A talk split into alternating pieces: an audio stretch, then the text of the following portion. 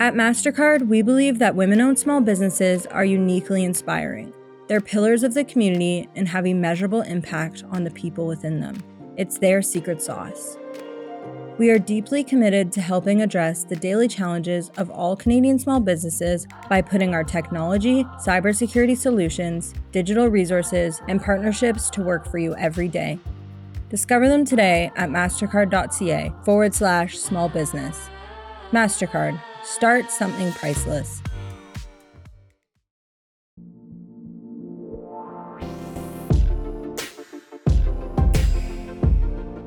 At Scotiabank, we know how important thriving businesses are for the strength of our economy. Our team of experienced advisors across the country can provide you with tailored advice, leading products, and valuable resources to help achieve all your financial goals.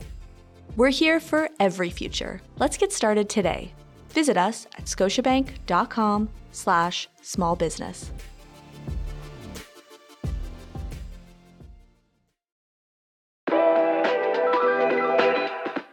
Welcome to the Startup Canada podcast, where we talk to Canada's most innovative and entrepreneurial leaders and changemakers.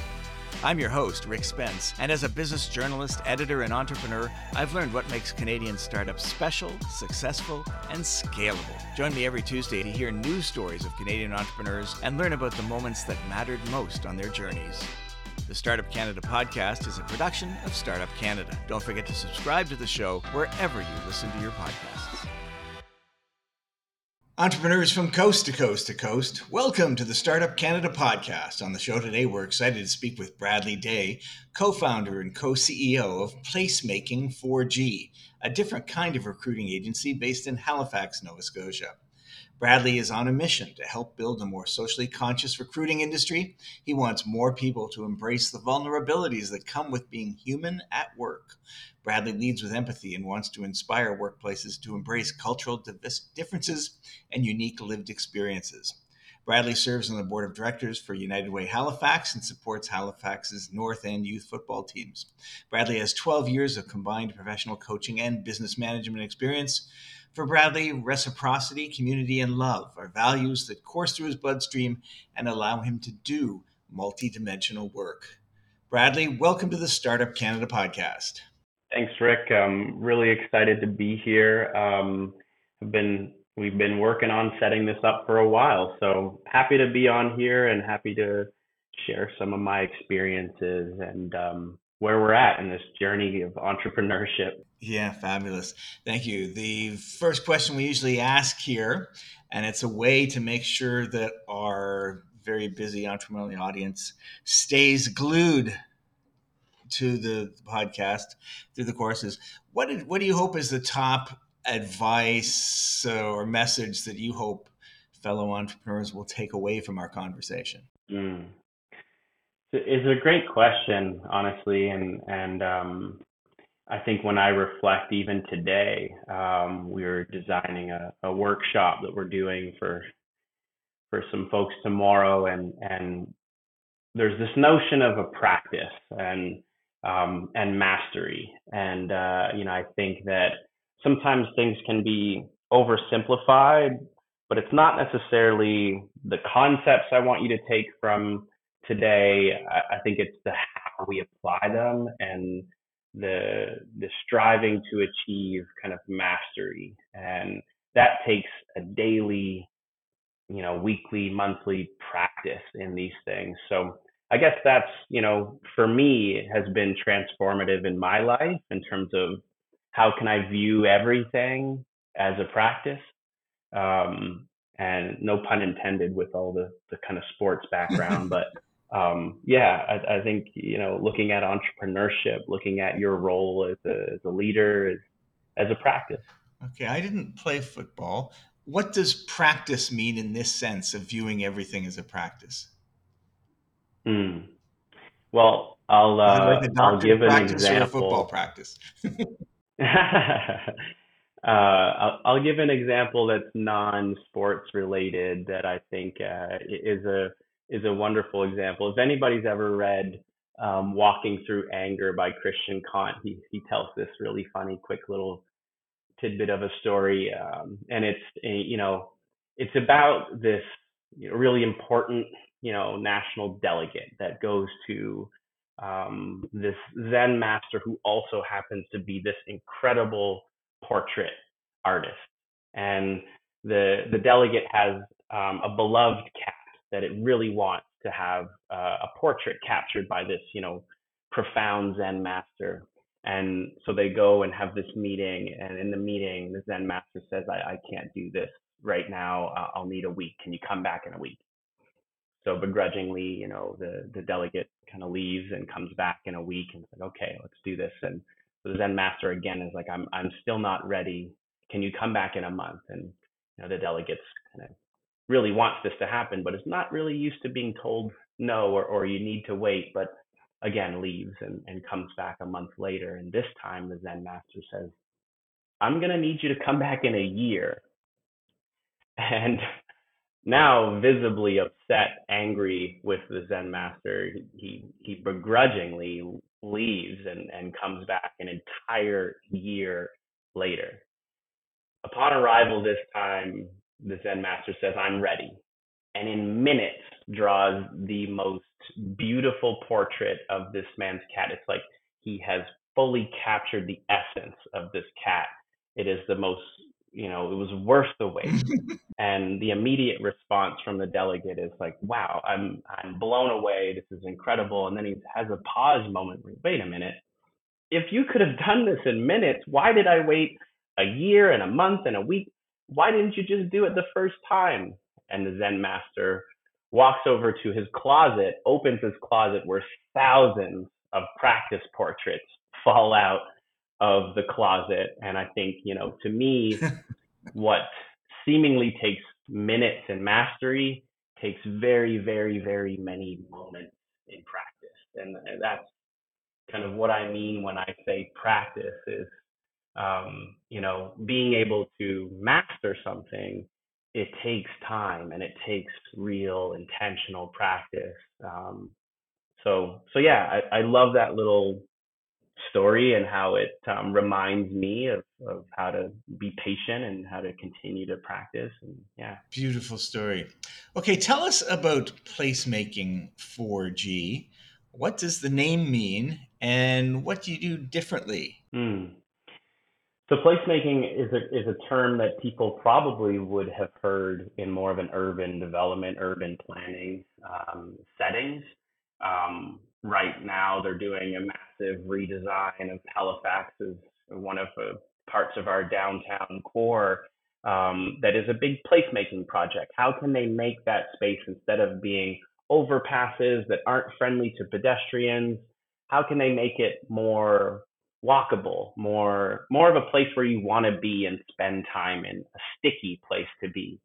And so we took this notion of placemaking, of urban design, or just of design in general, and applied it to a workplace setting. So placemaking is this notion of, of designing and creating spaces where people really want to be, sticky places, um, and being really intentional about how we build those spaces. And so, how do we build those spaces? I think it, it was in some ways born out of frustration and, and mine and my, my co-founder Matt's careers at the time seemingly felt as if, you know, Atlantic Canada where the, the have not provinces, where there's not opportunities for everybody to thrive and and um and feel fulfilled in their work. And so we kind of looked into who's responsible for, you know, attraction and retention. Who's responsible for people getting access to opportunities? And we looked at an industry of recruiting and we saw a lot of opportunity to do things differently than they have been done in the past.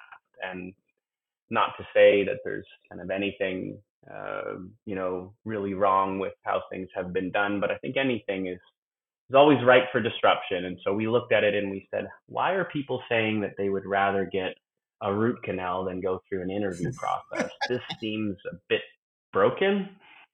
Um, so yeah, we started to look at how we can make it more enjoyable, how we can make it more equitable. Um, and I think now we've landed on our purpose statement that's been written and rewritten over the years of um, equitable access to prosperity is what we're striving towards. And we've done things like in the first initial you know touch point with a candidate, we'll actually have a meditation, a mindfulness moment with a candidate, which to us we feel is is quite unique to our process. And we felt that people show up to interviews in such a stressed out manner in which they're performing and have never really been able to relax and be themselves. And we want to curate more of those types of spaces where people can just be themselves. Um, and so that's how we've approached recruiting but the evolution of that is that you know it's one thing to bring people into spaces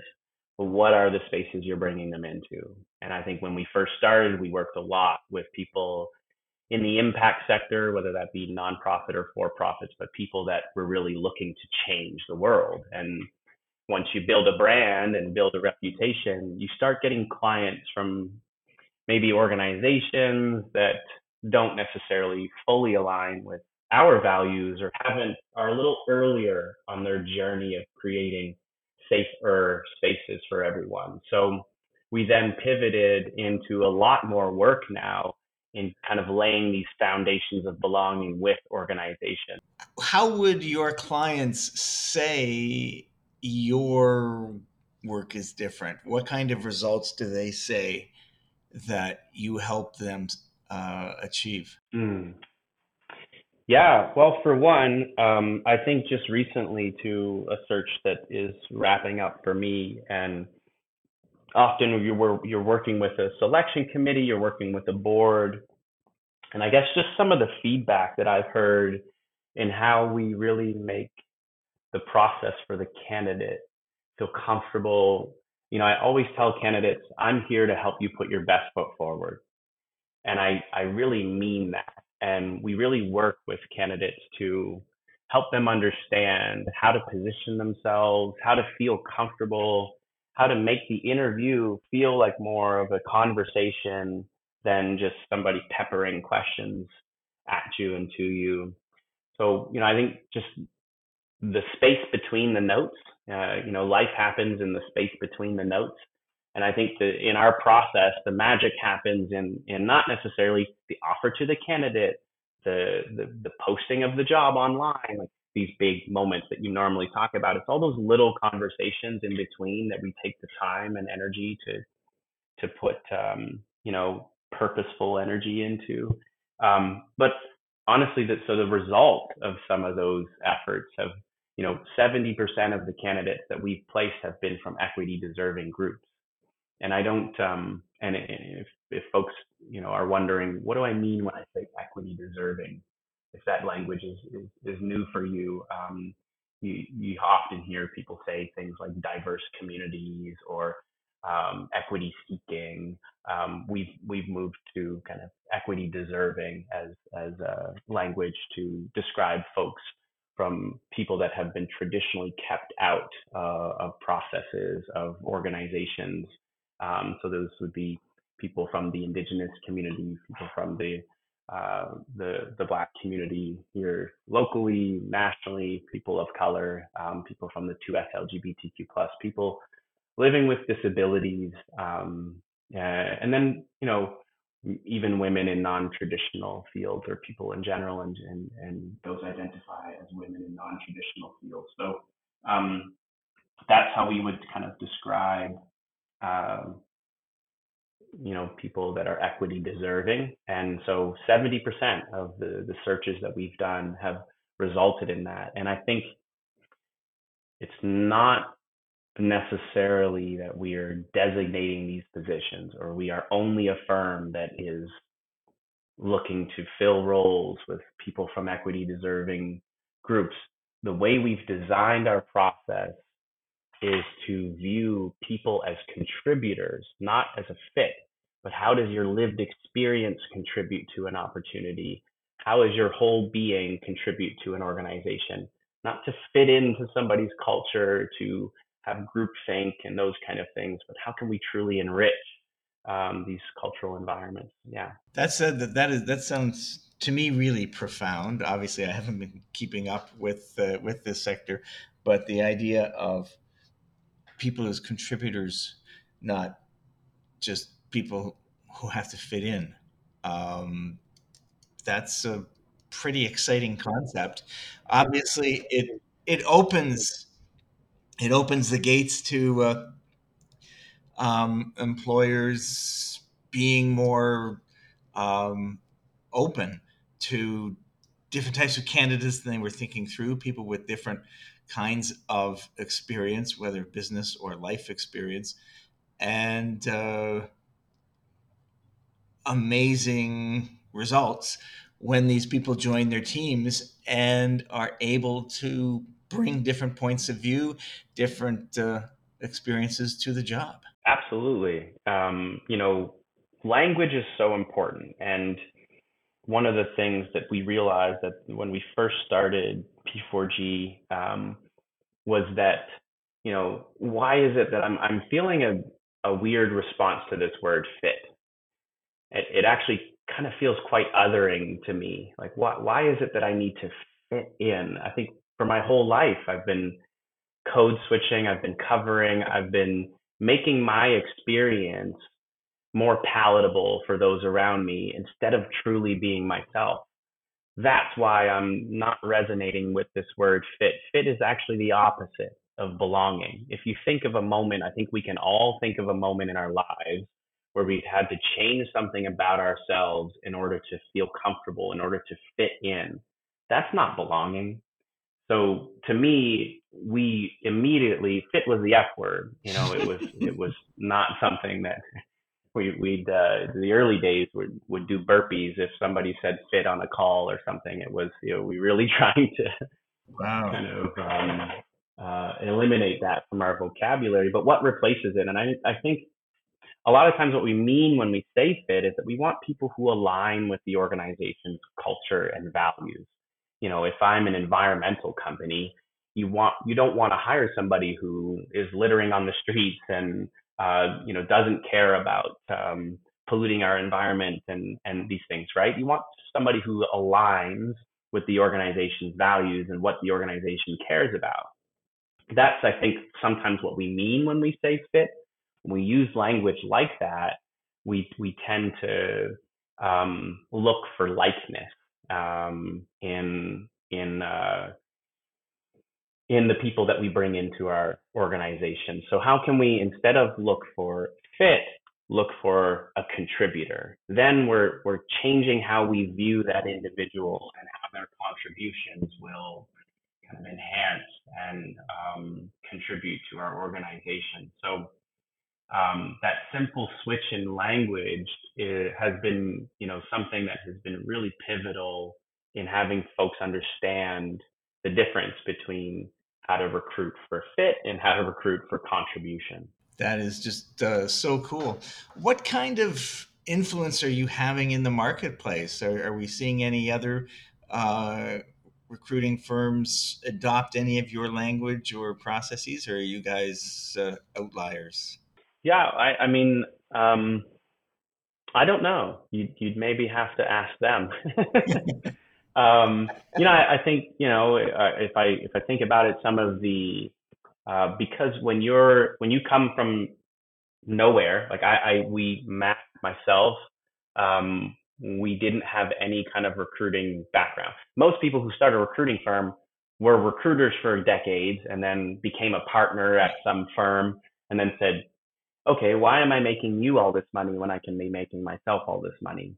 And that was the angle that they probably started their firms. Like, oh, there's a money opportunity here. I'm going to go make some money. And we started our firms, oh, there's an opportunity to disrupt and have an impact and create safer spaces and, you know, provide access for people that haven't had access. And that was our motivation.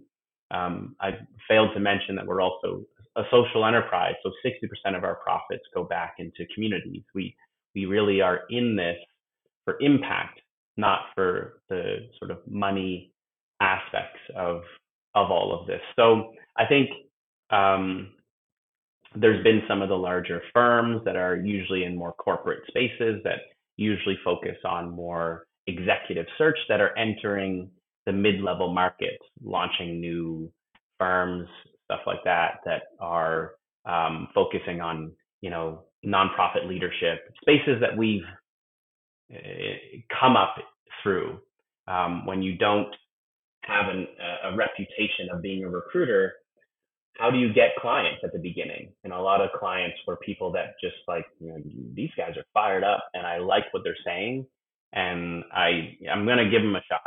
You know i might be crazy but i'm going to give them a shot. And you know so it's not like we were going to jump right into this industry and start working on c-suite level roles of you know ceos and cfos and and director level searches. That that wasn't we weren't known for that. It, we didn't come from recruiting.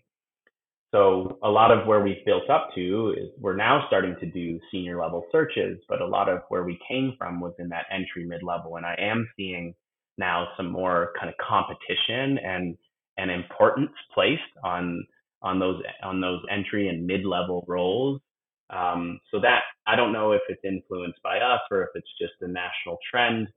Um, and you know, I don't think that it was influenced at all by us, but I'm really happy to see firms like BIPOC Search Group in Ontario that they have a national scope that they do executive search focused on BIPOC, and you know, we need more firms like that.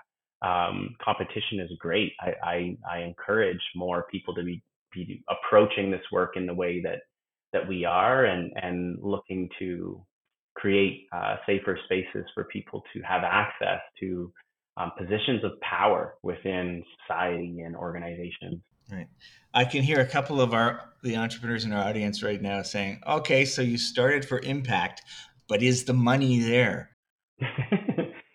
um, yeah, and you know, you, you, you, we have 13 staff who all have families and mouths to feed and bills to pay in a in an environment where um, let's let's name the elephant in the room inflation. Uh, things are getting expensive um, you know so how do we uh, we we pay people very competitive wages and um, are able to sustain that? You know i think we've been very fortunate to have you know a strong client base since we've started and some of the new areas of work that we're getting into, um, we've started doing a lot more consulting and and doing a lot more into consulting space. We're building out right now. It's in the you know pretty final stages uh, of an online learning platform with 11 different educational modules around this notion of creating the foundations of belonging in the workplace. So that's another kind of product that we're going to have pretty soon. And We've also been getting more into the tech space. We've partnered with the Ontario government and created a, a platform called My Job Match that has um, has had some uh, provincial funding through the Ontario government and is a tool for people working um, with some of the most vulnerable populations in Ontario, trying to help them gain access to employment, primarily people living with disabilities. Um, so you know, we've we've found ways to, um, you know, turn impact into recruiting. And this is an old stat. I wonder what it is now, but recruiting was when we started six years ago uh, a seven billion dollar industry in Canada alone. So it's not that there's not money in this, but how can you use business as a tool for good? I think that we often think about social enterprise as a place that you can't make money. If we just looked at all of these, you know, that's why it's, one of the last things I mentioned that we are a social enterprise. I want to focus on the work and the impact first, um, right, right. and and you know, the money back to community is is the icing on the cake. It's it's how can we use business as a tool for good. It's conversations that are more prominent in other countries. You know, I've had the privilege of going to Scotland and Ethiopia for the Social Enterprise World Forum. And when you go to those spaces and see what's happening on the global scale of how people are using business uh, to create impact, it's profound. And I always come back incredibly inspired to do more of that here. If we just imagine some of the most lucrative businesses in Canada had the same model of 60% of their profits back to community and weren't so driven by you know shareholder profits and they were more driven by impact what world would we be living in? Um, so that's you know the motivation for me, and I hope I hope that uh, you know we were small business of the year this year, voted on by kind of the Halifax Chamber of Commerce here, and so to be recognized as like this is what business of the year looks like that is a social enterprise. Like you can do both. You can have business success and be focused on the greater good. Absolutely. I was just seeing one estimate yesterday that said that if every if every business had a uh, I mean, I guess it was a simple calculation for someone to do, but it, but if every business had a commitment to devote, say, ten percent of profits to their communities, uh, you know, that's three hundred and thirty-three billion dollars a year that would suddenly become available to make places more livable. So, uh, yeah, what an opportunity that is. And I'm not saying that we yeah, and if I just one last point on that, I think I'm not saying that every year we're putting a ton of money back into um, community. You know, I think we give a lot of discounts um, in terms of making our work accessible. And if you look at the monetary value of those discounts, it, it's a lot. Um, but the reality is that sometimes you need to do the things as a business, like retained earnings and, and build up more of a, a cash reserve and, you know, make sure that your people are paid and sometimes you may not even turn a profit. So it's, you know, 60% of profits, well, you have to be profitable and you have to make sure you're doing the things to make sure that your business is going to be around in five, ten years. So um, it's not it, that it's not that you want to be uh, conscious bled, but you want to be conscious led. So um, you know you don't you don't want to kind of burn your people out or you know make build something that's not regenerative or sustainable. So yeah. Yeah. Amazing stuff. You mentioned that you've done some work for the ontario government. Um, how much of the the work that you do is not in sort of the halifax metropolitan area? That tech project is is solely with the ontario government. So folks that we met through social enterprise world but in the recruiting space, um, I would say most of what we're doing is in Atlantic Canada, um, and we've you know had some clients in the Ontario market um, and have some partners out west, but um, haven't done a ton of work outside of the Atlantic region. I would say you know we've done a, a handful of searches here and there um, in the Ontario market. So you you won't turn down a client from Winnipeg or Ottawa or Vancouver. No, absolutely not. And okay. Yeah. How much of the business is uh, you mentioned consulting? I'm just wondering what, what, what kind of consulting you do. I mean, I'm I'm hoping it's something about helping other businesses get it in terms of making a place for people. Yeah, exactly. It's it's that place making. Um, you know, and whether you want to call it DEI work or what have you. I think, you know, a lot of organizations, this is a, a big conversation right now. How do we, how do we do it? You know, there's a lot of talk about it.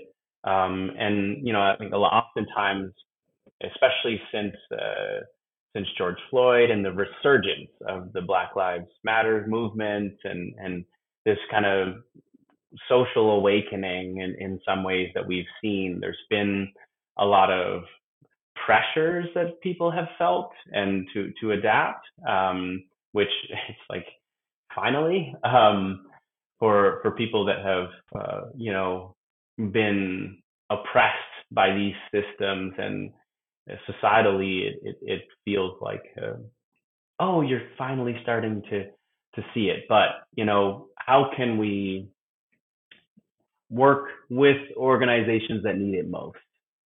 And because if we don't, who will? And I think, you know, part of the journey that we're looking to take them on, there are, you know, a multitude of, um, of components in that journey. And it really depends on how bought in they are. It starts with leadership.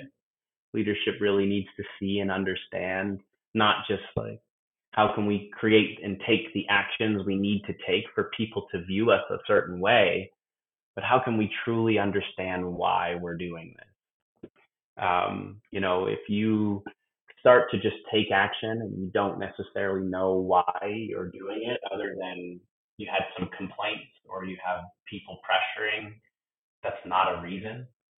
Um, you know, and if it's for economic reasons, that's also not a reason. You can make you can make the economic argument that's what they were making in the South um, when things were starting to become integrated and and slavery was you know, being abolished. They were making the economic argument. So if you're still making the economic argument this time around, I think I, I think I want to challenge you to pause and think about really why you're doing this. So it's really taking organizations on this journey of why they're doing it, how they can do it appropriately, and how can they do it effectively um, in terms of creating safer spaces where people not just belong but are celebrated. And I think of um, you know I'll give an example of a, a way that um, our organization has done you know small things to to start to to work on things like this. You know, the first person we ever hired uh, was at the beginning of the pandemic, and um, it was also very close to the beginning of Ramadan, and they had lost their entire community. They're Muslim, and and normally um, we celebrate Ramadan together in community, and it was a very isolating period for everyone, as we all know. And so Matt and I decided, well, let's create our own community and let's do Ramadan with you. And ever since then, now we have, you know, a few different members of our team who celebrate Ramadan, Ramadan, observe Ramadan, and we do that every year now with them. And sometimes we get it wrong. Sometimes we plan retreats during Ramadan, which you're not supposed to do, and sometimes, you know, you learn from the experience. But um, those folks feel celebrated now. They feel, uh, you know, one of our team just bought a house here and decided to lay down roots in Nova Scotia and make this home home. Um, you know, they had many, many conversations with their partner about moving to different areas and, and, you know, exploring places that had, you know, deeper roots in their, their community that they identify with, but, um, decided to stay here for those reasons. So I think, that's one example of how we've done it, but that's not going to look the same in every organization. So we work with folks to really understand how they can implement this work. And that you know starts with measurement, you know, doing surveys and, and things like that to understand your demographics, your sentiment around this work and do educational work and do strategy work. So there's there's a lot in it. Honestly, it, it depends on how committed and and um, bought in your leadership will be in in this work. Right. I'm very impressed by your ability to take a look at the at an industry and see its flaws so clearly and reframe it uh, so consciously. Um, I think that's a real gift. Your background um, is a banker for five years with BMO and assistant special teams coordinator with the Toronto Argonauts Football Club for, for I guess, a season. Um, where does this gift for changing things like getting inside and changing their essence where does that come mm. from yeah um, you know i think i think i'm grateful for my experiences that i've had in in in work and they've taught me what resonates with me and what doesn't you know i loved when i worked in banking i loved you know you were dealing with people that were dealing with a lot of different life changes in a very vulnerable state money is something, you know, sometimes our spouse has no idea how we spend our money. It's a very private, vulnerable thing, and people are dealing with death, they're dealing with birth, they're dealing with their first home, they're dealing with investments, they're dealing with retirement. There's so many things that you're dealing with in life, and I loved helping people through that journey. That was part that I liked about it. Um, at the end of the day, it was, you'd make an incredible financial advisor. Yeah, yeah. It was the end of the day, it was a bank, and really, what the bank cared about was shareholder dividends and and their stock price and and sales and things like that that didn't necessarily align with my values and what I valued. So it taught me what I cared about and taught me what I didn't care about. I think your to answer your question, it comes from my family. Um, my grandfather, his name was Buddy Daye. uh, Delmore Buddy Daye. Um, and for, for those that haven't heard that name before, um, there's there's now a, a, street named after him here in Halifax, a learning center named after him here in Halifax. He was a, a professional boxer first, but he used that athletic platform um, to give him a voice for social change. And so, you know, a lot of the things I'm talking about are born through him and his journey and and the inspiration I I get from my grandfather, my father, my community, my my my whole family um, has always been about this. So that has definitely been a privilege to grow up with somebody who was in my family um, the first black sergeant at arms in Canada. Um, he played a, a, role in starting the Black United Front, the Black Educators Association. Um, he played a role in writing the BLAC Report, which is an educational document that is still referenced to by our education system here in terms of the inequities that Black people faced in terms of access to education. So he did things, you know, he used his platform for for so much, um, so much social change and fought for the voiceless, and that's always been a privilege. I, I you know, people hear my last name here locally, and immediately the response is always Daye. Are you related to Buddy Daye? Like, and as soon as they hear that, wow. it's instantly a privilege of mine to have that as a last name. I grew up very close to um, Uniacke Square, which is a public housing community here. Um, and, you know, a lot of people I grew up with, their last name wasn't a privilege. And I, I understand the privilege that I hold. And um, I want to be able to use my upbringing and motivations that I had um, in order to um, allow people to see the gifts that they have. So, um, yeah, it's it's always been something that um, has been ingrained in me, I guess, and I owe that to my family. Right. Um, I guess we should uh, call an apple an apple here and say that Halifax has had a very, very difficult history regarding its Black community.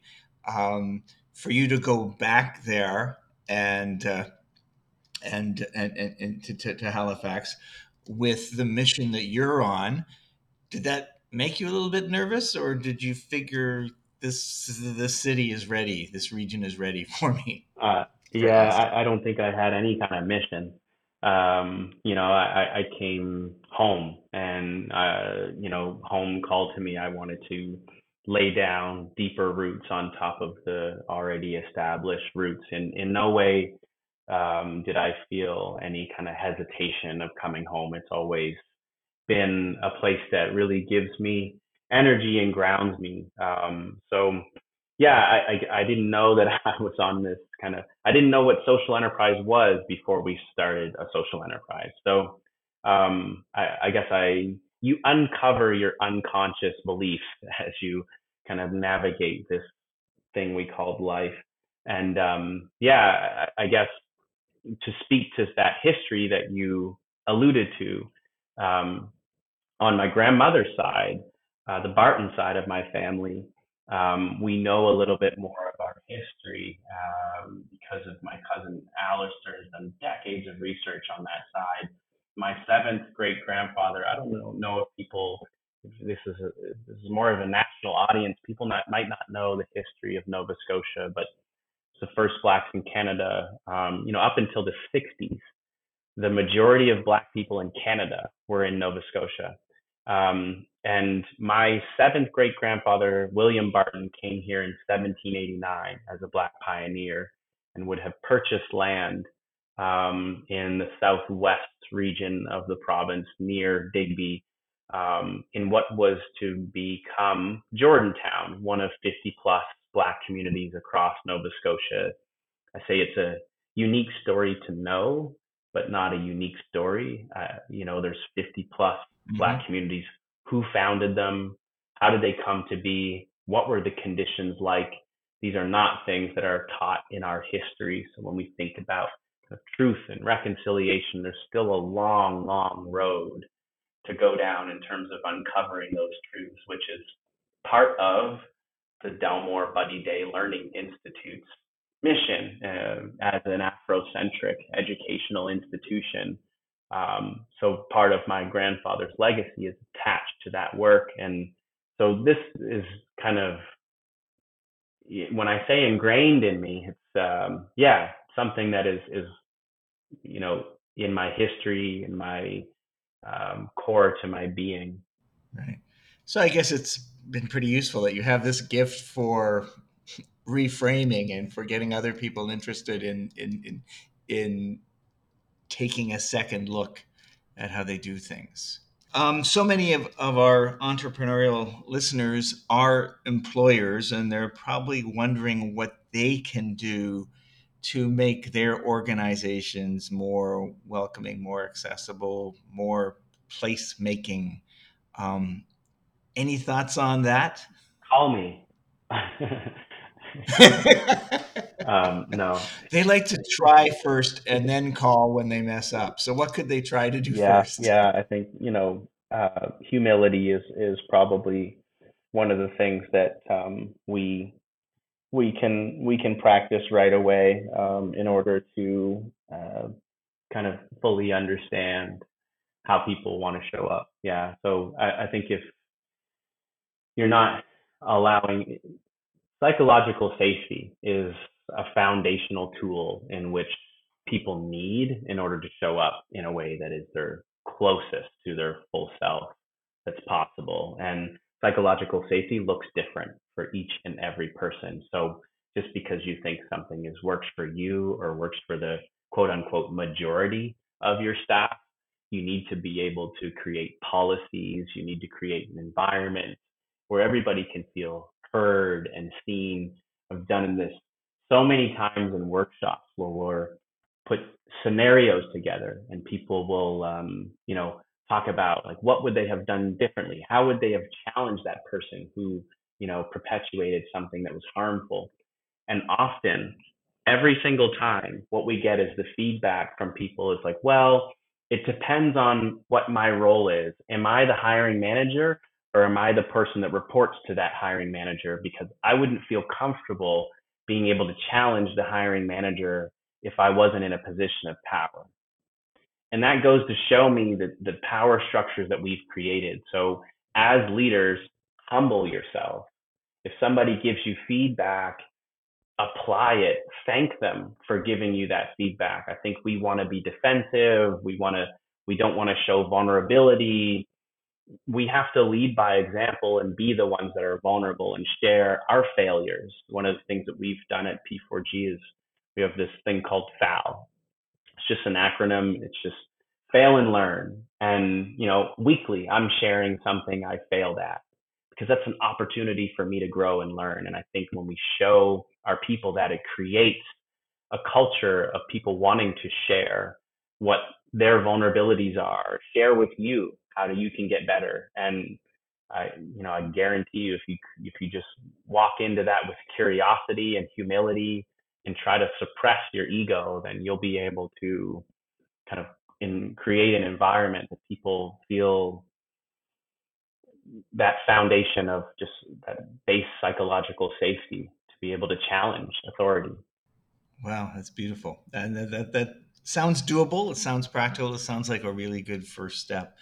Um, another challenge that a lot of entrepreneurs are facing now is to create a better workplace culture, even though many of the people on the team are working virtually. And this, of course, is a problem for organizations all over the globe. Um, what have you seen that works for virtual organizations? In order to help change the culture there. Yeah, and this is tricky. I think you know there's a there's things that work for us, and they may not be something that works for everybody.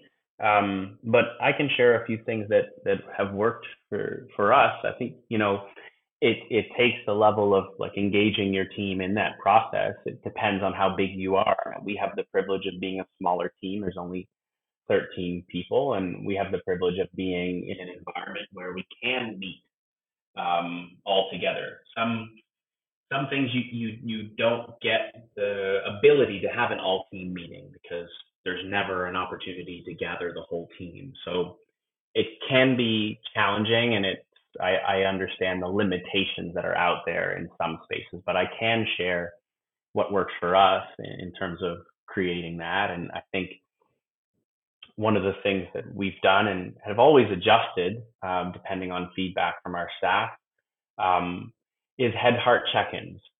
And so every Wednesday, it's, um, we will start off our morning at 8:30 with an hour-long uh, Zoom call where people just get to check in. It has nothing to do with work. They check in with their head, their heart, um, and that has evolved. Now we have movement moments. We have um, we talk about some of the some of the innovations that are happening in the the social sectors. We have our impact hour. Um, we we have educational opportunities. We have facilitators come in. We have mental health facilitators come in we've turned it into more of a learning but sometimes we just have a traditional what we would call quote unquote a traditional head heart where we just check in with each other how are people doing how are people feeling. Um, and on mondays and fridays we have a, a half an hour call with our whole team and we go through one by one and people check in with a rose a thorn and a bud and they set a theme for the week so you might say how your weekend was. So this was one thing that was a rose. This was one thing that I'm excited about, and this was one thing that was a thorn, um, in terms of a bud and a thorn. And then you say, you know, this week uh, efficiency is my theme. I really need to focus on these areas. And then on Friday we'll check in, you know, how the week went, rose, thorn, bud. Um, and you know, I think it's also up to the managers of different departments to create those environments in the different departments where you might be having more smaller team meetings and creating those spaces. So yeah, um, that's a couple of ways that we've been able to maintain connection. A few weeks ago, went to the mosque to to celebrate iftar with um, with some of our Muslim staff and and with the folks. And 350 people at that mosque breaking iftar together. It was a beautiful moment, and we got to be there with some of our staff and, and be in community in that way. So um, ways in which you can be in community in in ways in which that you're you're taking an interest in your staff and and what's important to them is also a great way to kind of create connection at times if, if you have the ability to do that. Right. Those are great ideas and great examples. Uh, thank you so much. Well, I want to congratulate you on uh, your success uh, so far at uh, Placemaking 4G and the impact you're having in the community. What do you think this organization will look like five years from now? Oh, um, I wish I knew what it would look like five months from now.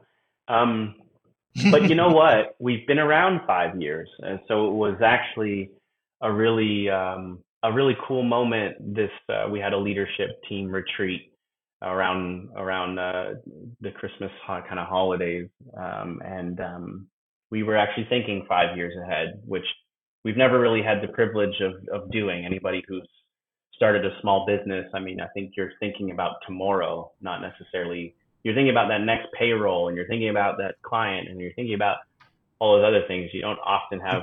But there's one little part of you that's thinking about what could we be doing tomorrow yeah, yeah. So um, we had the privilege of looking five years down the road, and I don't know. I, I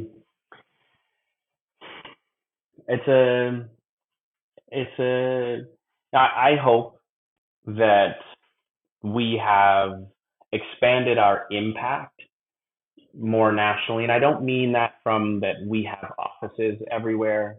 I think that if people are adapting and adopting our language, our ways of doing things um, nationally, globally, um, and you're seeing a shift away from this notion of fit um, to more places that are healthier, safer spaces to um, work and thrive, then you know that's ultimately what I'd love to see. Um, that uh, yeah, we're getting more opportunities to do thought leadership globally, and um, that's that's really I don't know. I, I, tend to focus on the impact side of things, not necessarily the specifics of our organization, but um, yeah, I, I, I guess I'd love to just see the expansion of the impact and and see a lot more um, safer spaces that that exist here.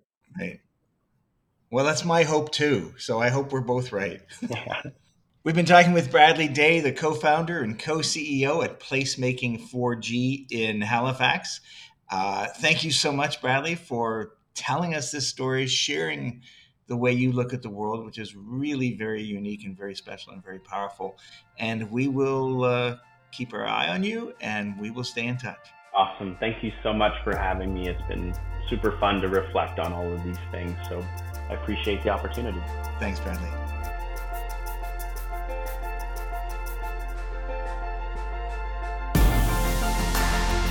Thank you so much for tuning into another episode of the Startup Canada podcast. This show is produced by Lauren Hicks and Maddie Stiles, and it's made possible by the support of MasterCard and Scotiabank.